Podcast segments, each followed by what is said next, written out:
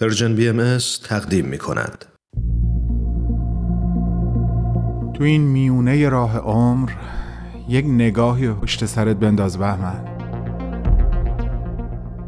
پشت سر. حرفای دلتو توی این نامه ها به اونها پر از یاد و خاطره ها و شادی ها از یابی ها از آثارشون. خیلی از اون آدم ها دیگه تو این دنیا زندگی نمی کنن تأثیری که روی تو یا بشینی براشون نامه میشه اما در عالم خیال نامه تو می‌تونی اونها رو براشون بفرستی.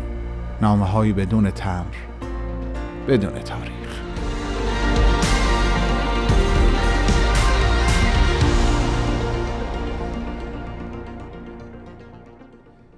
سلام آقا مهدی گل. سلام همشهری نازنینم. فکر کنم همین اول نامه شنونده ها تو دلشون بگن یا شایدم واقعا به زبون بیارن که باز این بهمن رگ مشهدیش زد بالا و رفت سراغ یکی دیگه از همشهریهاش.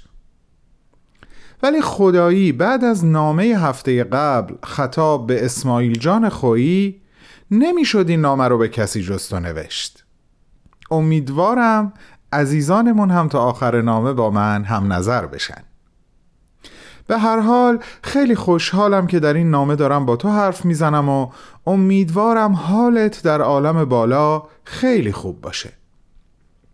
باید یک چیزی رو اعتراف کنم مهدی جان. من وقتی داشتم تو رو برای آماده کردن خودم جهت نوشتن این نامه مرور می کردم به نکاتی برخوردم که تا حالا ازش بیخبر بودم.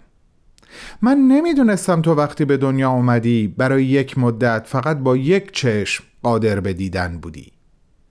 اما انگار طبیعت فهمید خیلی چیزها قرار از دریچه نگاه تو عبور بکنن و به شعر تبدیل بشن.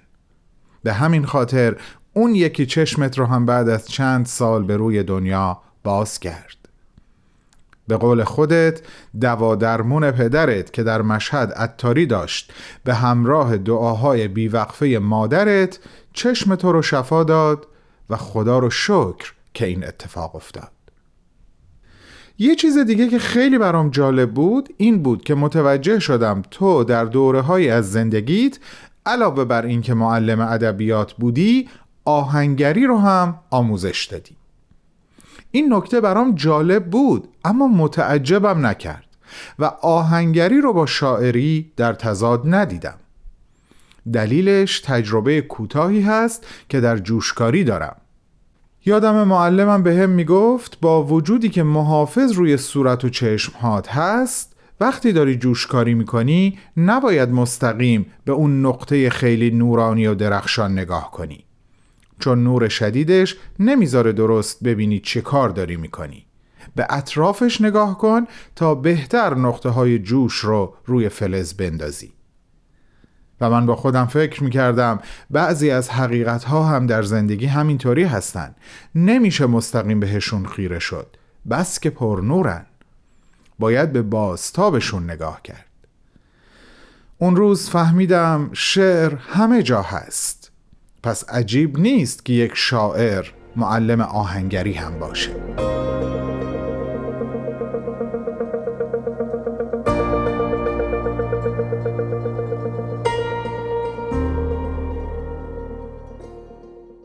اما مهمترین چیزی که از تو نمی‌دونستم این بود که تخلصت رو خودت انتخاب نکرده بودی. بلکه در واقع این مربوط به زمانی میشه که تو هنوز خیلی جوان و هنوز ساکن مشهد بودی. از راه به در نشده بودی و غزل و قصیده می سرودی و در محافل ادبی اون دوران در مشهد برای اهل فن و قدما میخوندی و یکی از همین قدما به اسم نصرت منشی باشی که به قول عرفا پیر خرابات بود این تخلص یعنی امید رو برای تو انتخاب کرد. یادم چند وقت قبل با یکی از دوستانم داشتیم راجع به تو حرف می زدیم یه جا از من پرسید بهمن واقعا این تخلص در تضاد با ناامیدی نیست که در خیلی از شعرهای این شاعر به چشم می‌خوره؟ و من جواب دادم نه در تضاد نیست. و به شعر قاصدک تو اشاره کردم و گفتم ببین درسته که قاصدک را از در میرونه و امیدی نداره به اینکه او حامل خبری خوش باشه. اما اونجا که می‌بینه قاصدک داره میره پشیمون میشه و دوباره صداش می‌کنه. این یعنی امید. بذار همین قسمت از شعر قاصدک رو با صدای خودت گوش کن. قاصدک هن ولی آخر ای وای راستی آیا رفتی با باد با تو هم کجا رفتی؟ آی راستی آیا جایی خبری هست هنوز؟ مانده خاکستر گرمی جایی؟ در اجاقی طمع شوله نمیبندم خردک شرری هست هنوز؟ قصدک ابرهای همه عالم شب و روز در دلم میگریم